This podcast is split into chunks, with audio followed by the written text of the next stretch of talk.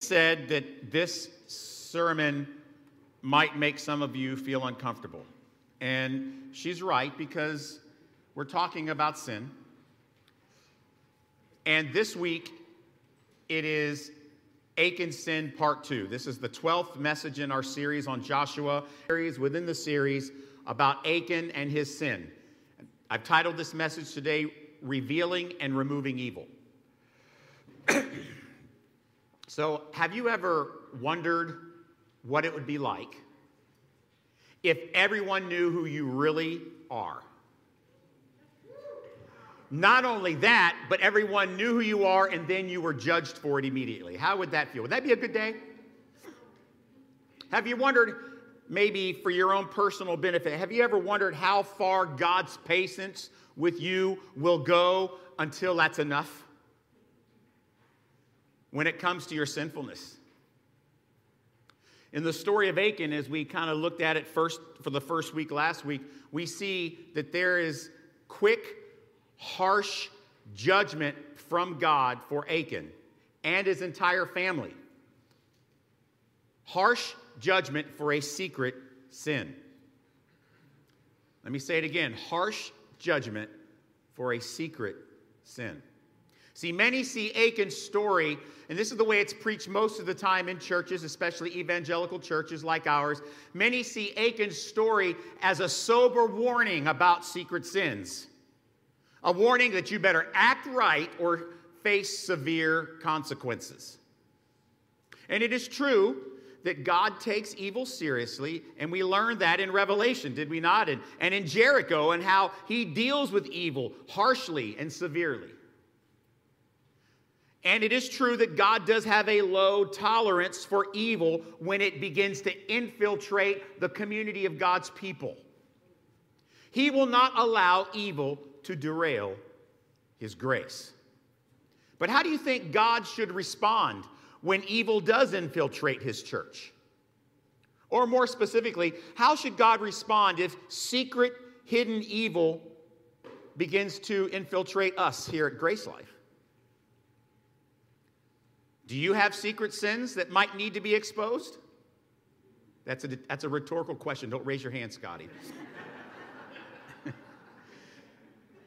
Do you have secret sins that could possibly have a terrible impact on our church family? I mean, these are tough questions, aren't they?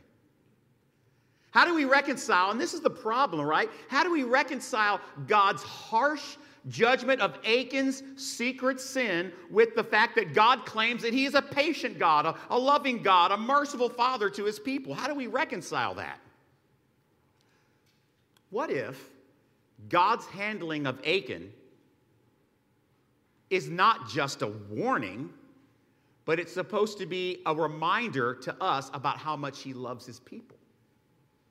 Joshua chapter 7, starting with verse 14. In the morning you shall be brought near your tribes. The tribe of the Lord, the tribe the Lord takes by lot shall come near clans. The clan the Lord takes shall come near households. The household the Lord takes shall come near man by man. And he who is taken with the devoted things shall be burned with fire and all that he has, for he has transgressed the covenant of the Lord, for he has done an outrageous thing in Israel. So Joshua rose early in the morning and brought Israel near tribe by tribe. And when the tribe of Judah was taken, he brought near the clans or the families within the tribe of Judah. And the clan of the Zerahites was taken. He brought near the clan of the Zerahites, man by man, and Zabdi was taken. He brought near his household man by man, and Achan, the son of Carmi, of the tribe of Judah, was taken. You see what's happening here? God is narrowing the path, revealing where the secret sin is. He starts with the tribe of Judah, then he goes into the families of Judah, then he goes within the families of Judah, now to Achan's house. then Joshua said to Achan, My son, give glory to the Lord God of Israel, give praise to him. okay. He knows what's going to happen, and Joshua tells him to give praise to God. Tell me now what you have done. Don't hide it from me. And Achan answered Joshua. Frankly, he had no choice but to answer this way because he's been cornered. Truly, I have sinned against the Lord God of Israel, and this is what I did.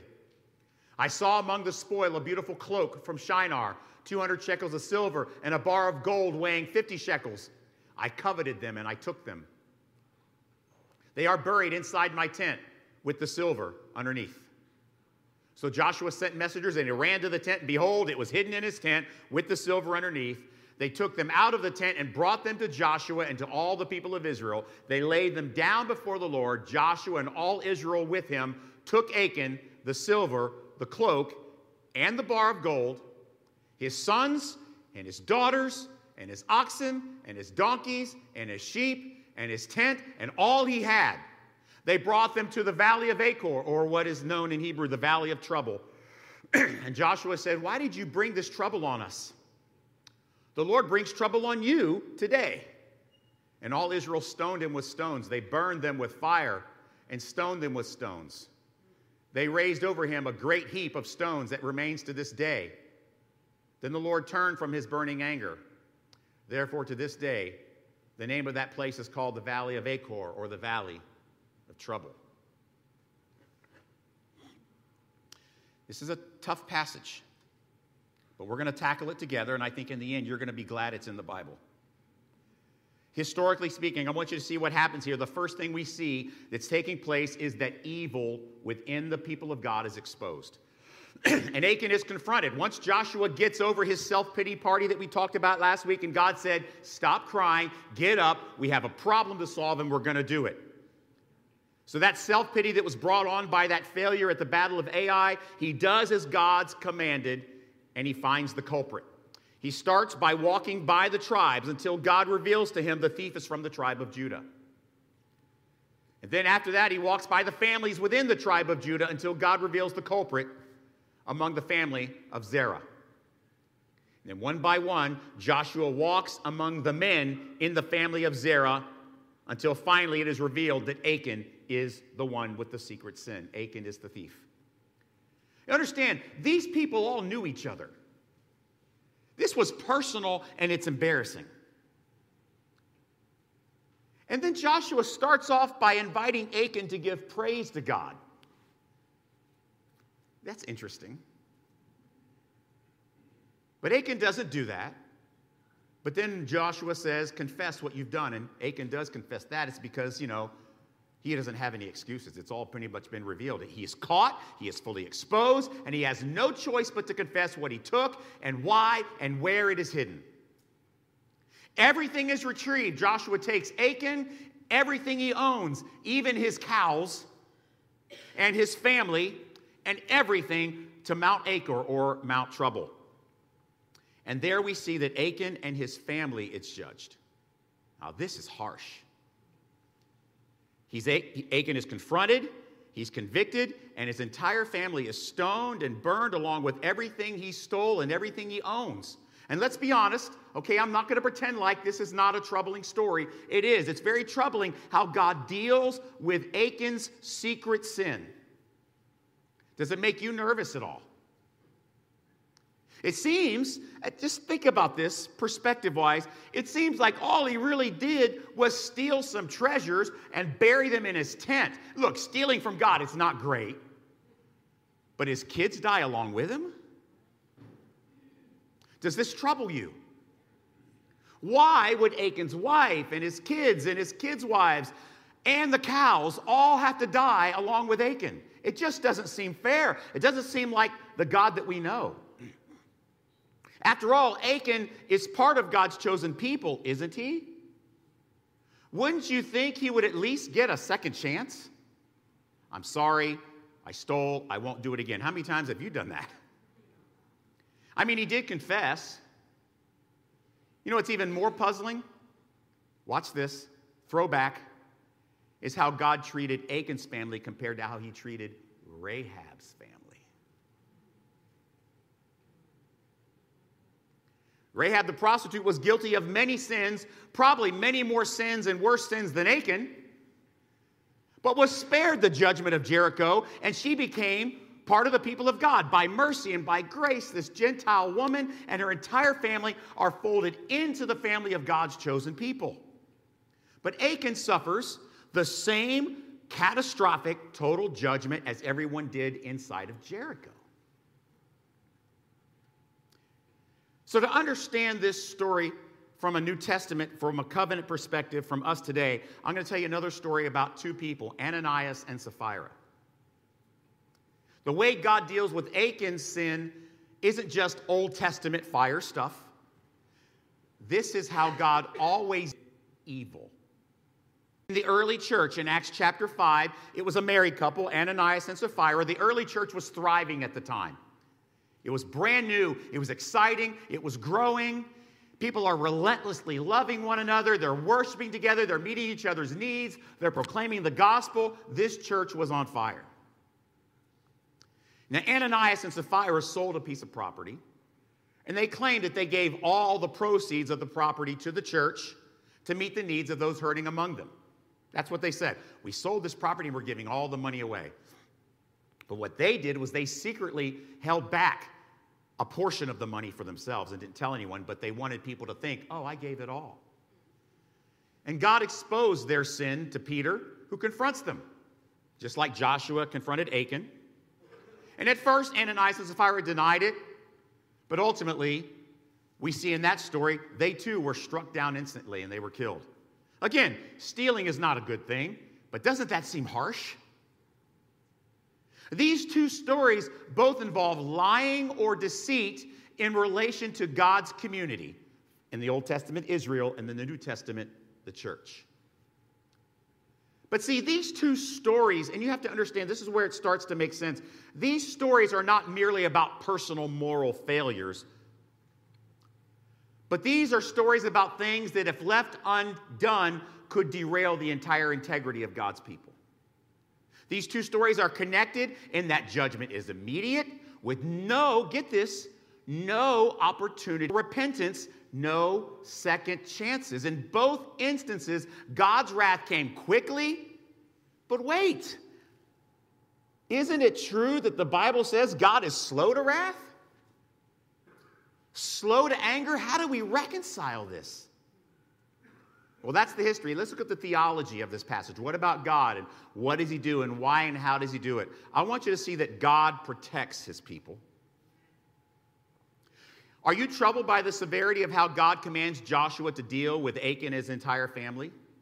Do you think Ananias and Sapphira and their deceit deserved the immediate death penalty? How would your history match up? It seems so harsh. It appears incompatible with a God of mercy and grace. Would God deal with us the same way? Let's not pretend this isn't concerning. Doesn't seem like a God who loves his children, does it? So, what are we missing here? There's clearly a component missing. Look at Psalm 103, verses 8 through 10. The Lord is merciful and gracious, slow to anger, abounding in steadfast love. Okay. He will not always correct, nor will he keep his anger forever.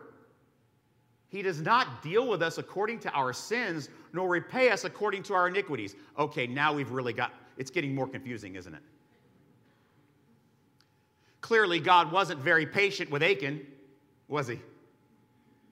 He wasn't patient with Ananias and Sapphira either. So, how can we reconcile this with his promise that he is gracious and patient with his people even when we don't deserve it? Is it possible? Rhetorical question. Is it possible there's more going on in both stories than we see on the surface? We need to dig deeper. What if, what if when God was dealing with Achan and his family and Ananias and Sapphira, what if he wasn't actually dealing with his children? There are several clues that point us to the possibility that Achan and Ananias and Sapphira were actually not part of God's people.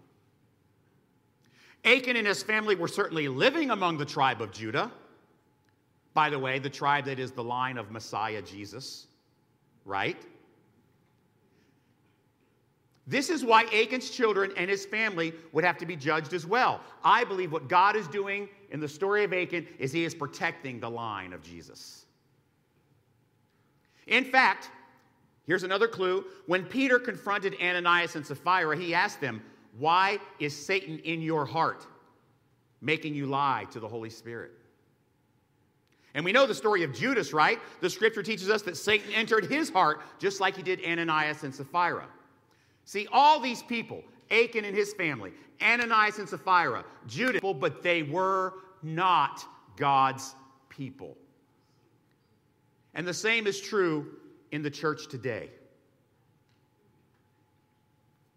You know, Paul also taught that just because you're Jewish doesn't mean you are part of the covenant God made with his people. Remember, he said that? Not all that are of Israel are actually of Israel. Let me tell you what God was doing here. John chapter 10. This is what God is doing. My Father, who has given them to me, is greater than all, and no one is able to snatch them out of my Father's hand. I and the Father are one. Look, we have to live with this chilling reality. I don't think what happens to Achan and his family is what should make you uncomfortable. What should make you uncomfortable is that people like Achan and his family, and Ananias and Sapphira and Judas can actually be among God's people. We live with the chilling reality that Satan does strategically plant children of darkness among God's people. He does. Look at this picture. See, these coexisting concepts of judgment and mercy are reconciled in Matthew chapter 13, verses 24 to 30. That's the parable of what? The wheat and the weeds. Jesus uses the metaphor in that parable of a farmer who plants his wheat field, and then the enemy comes at night and throws seeds that are weeds among the wheat. It's a metaphor for how Satan will constantly seek to infiltrate God's people. He will infiltrate God's community, he will insert evil, and this story about Achan, Ananias, and Sapphira is the example of when Satan does that, this is how God intends to deal with it. At the very moment that it benefits his people the most, God will wait for that moment and then expose evil, gather it, and judge it with fire. Until those moments, what God does is He tolerates, because Achan wasn't a baby, he was living among God's people for a while. Until those moments, God will tolerate the weeds, He will tolerate the evil as He is redeeming His children, as that redemption unfolds until the perfect time that justice swiftly and surely will arise. Now, listen, I'm not doing this to let you have the excuse to minimize the danger of sin and its negative impacts on us. Evil does impact us negatively. After all, Israel did lose 36 good men at the Battle of Ai, did they not? Because of sin. Those families suffered. So it doesn't mean, well, I'm one of God's people, so I can sin. No, there's going to be consequences. But you know what? We also live in this age of tribulation. We've learned about that in our study of Revelation. As we live in this age of tribulation, we also are going to suffer because of evil among us. The scripture makes it clear. Don't be surprised that the world hates you. But these stories about Achan and Ananias and Sapphira, and to some degree Judas, these stories aren't primarily about warnings for God's people. Did you know that? That's how it's often taught. I believe that's the wrong interpretation of the passage. These stories are actually designed to be comforting promises to you and to me about our redemption. God won't let evil disrupt our redemption. No matter how often the enemy plants it and infiltrates, we will not be overcome by it. He promises and he makes certain of that. So that's the theology. Look at the personal section. What about us? What are we supposed to do and how do we do it? I've called this section Patience and Protection for His People. This was the sermon preview this week. God will never allow evil to derail the redemption of His people. So these stories, Achan, Ananias and Sapphira. They display the lengths and the depths that God will go to in order to preserve his people and his plan of redemption for them, for you. These immediate and severe judgments are really, if you think about it, they are really acts of divine preservation of the people of God. I mean, if you were the enemy, where would you want to place evil? You'd place it among the tribe of Judah where Jesus was to be born, would you not? See, what this does, it emphasizes God's care for his covenant community, his commitment to it, and his commitment to preserving our faithfulness. Jesus is a loving shepherd who protects his flocks from threats within that we might not even see or even be able to resist on our own. Just like a shepherd will kill the bear or wolf that comes among his flock, Jesus comes against evil constantly. Many times you don't even realize it. And why? Because he's preserving those whom he has given ears to hear what the Spirit says to the church. You should be comforted by how differently God deals with his people compared to Achan and Ananias and Sapphira. They receive punishment, judgment, and condemnation, while we, we are promised patience, correction, and grace. They are eradicated from the community of God's people, but you are irresistibly called into community with God's people. Look at Exodus 34. The Lord a God merciful and gracious, slow to anger, and abounding in steadfast love and faithfulness, keeping steadfast love for thousands, forgiving iniquity and transgression and sin. Did you know all throughout Scripture? So we have these two examples Ananias and Sapphira, Achan and his family. It's terrible, it's harsh, it seems troubling. But throughout Scripture, there are examples of how God deals with the sins of his children, often much greater than the sins of Ananias and Sapphira and Achan. He deals with our sins completely differently. And for evil, it must drive them nuts. Time and again throughout the Old Testament, God shows patience and mercy for the people of Israel despite their repeated failures. How about how, God, how about how God dealt with the sins of Abraham and Sarah? He corrected them. We've talked about that, but he didn't kill them. How about when Moses took justice into his own hands and murdered an Egyptian soldier? Oh, people don't really know that story too much, do they? How about Jonah? We did a whole series on Jonah. When he directly disobeyed God and ran from what God called him to do. How about Jacob? He manipulated and stole his brother's birthright. How about Joseph's brothers when they sold Joseph into slavery? How about God's patience with Israel in the wilderness when they were just doing nothing but incessant whining every day, and even went so far as to worship a golden cow. Mercy. How about how about the long list of King David's sins? Adultery, murder, stealing. God corrected him, but didn't judge him. Remember what I told you last week? Don't mistake God's correction for judgment? And what about his son Solomon? Whew. That's Jerry Springer level dysfunction and sin right there. New Testament. New Testament. How about Peter denying he even knew who Jesus was? While on the same night, Judas sells him for 30 pieces of silver, judgment for one, redemption, mercy, grace, reconciliation for the other. It's not fair. How about when Paul had to confront Peter because Peter was scared to stand up to Judaizers who were telling brand new Gentile Christians they had to be circumcised and worship in the temple or else their salvation wasn't good enough? How about, for, for you New Testament geeks, how about the church in Corinth? That place was an absolute mess. It was a disaster. Their sins, just trust me on this, their sins were way worse than Achan, way worse. But God was patient. How about the patience that God showed to the churches that we studied that received letters in the book of Revelation? Remember some of their sin issues? Man, they really struggled. How about the thief on the cross? Another thief who was clearly guilty Yet God says, I'm redeeming you today.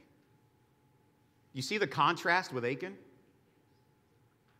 See, if Achan was meant to be, as many teach, an example of how God deals with his people's secret sins, how many of you would be dead already?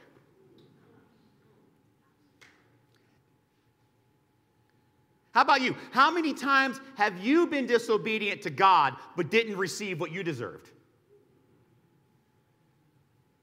If I were to start listing right now, as I was saying earlier, if I started listing right now all the things God should have done to Scotty, I mean, wow. that part. Church, listen to me, all of you. We are all guilty of the same things that God judges children of darkness for every day lying, immorality, stealing, unfaithfulness. But 2 Peter chapter 3 verse 9, the Lord is not slow to fulfill his promise as some count slowness, but is patient toward you, not wishing that any should perish, but that all should reach repentance. Amen. From the perspective of evil and Satan, the way that God deals with us compared to children of darkness, it's scandalous. Tough. He likes us better. I don't know what to tell you. From Abraham to the thief on the cross to sinners like Scotty and me, God leaves this, this incredible trail of his patient love and mercy and redemption and reconciliation for his children all throughout Scripture, making it very clear that he treats us very different than he does Achan or Ananias and Sapphira. We deserve the judgment of Achan and his family and Ananias and Sapphira. We, we deserve that judgment, but Jesus endured the judgment for us. Jesus took our judgment upon himself and transformed us into recipients of God's patience and love instead of his wrath. It's that work of Jesus that removes us out of the group that is called and judged harshly into the group that is protected and preserved and redeemed. But listen, we don't take his grace and patience for granted. Because let me just tell you, and we're going to get into this in our next series after Joshua, when we study the book of James. In our next series, we're going to realize this children of God are not designed to live comfortably and tolerate sin. However, these stories of how God deals with evil that is planted among his people should humble you and fill you with gratitude and comfort. Because even though we don't deserve it, God has chosen to treat us much differently than he does Achan and Ananias and Sapphira. This contrast between evil's judgment and God's patience and grace and mercy for you is cause for encouragement and hope, people of God. No matter how deeply evil tries to infiltrate and plant itself within God's people, here's what I can tell you evil will not win. In God's timing, the evil will be exposed. And not only will evil fail to derail our redemption, but we will never face the kind of judgment that Achan faced. Instead, our Heavenly Dad will give us undeserved patience and mercy and grace as the Spirit of God brings us into this land. God's justice is firm and it is unwavering. But for those within his covenant, he promises patience, correction when necessary, and grace. You are not, church, listen to me, you are not like Achan. You are not Ananias and Sapphira, who were quickly judged and eradicated from among the people of God. Follower of Jesus, you are chosen. You are being lovingly called into community with God's people. And as that calling takes place, you are also being protected by His mercy.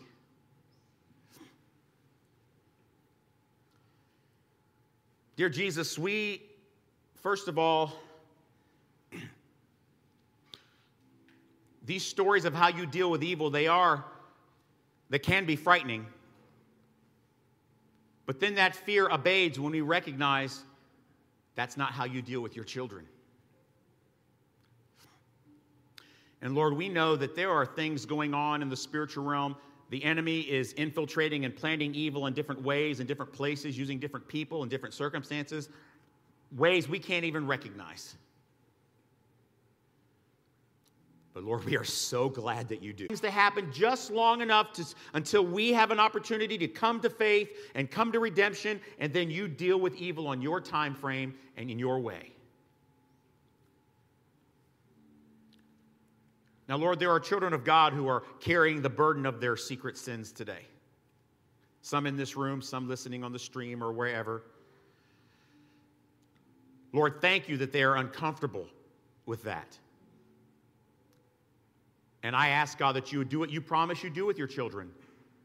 Give them patience and grace and mercy and a chance for reconciliation. Move in their heart right now, even as I'm praying, that they would offer up a prayer of confession to you and ask for reconciliation. Lord, the fact that they would even be willing to do that shows they are not children of darkness. So, Lord, we don't want to take your patience and mercy and grace for granted.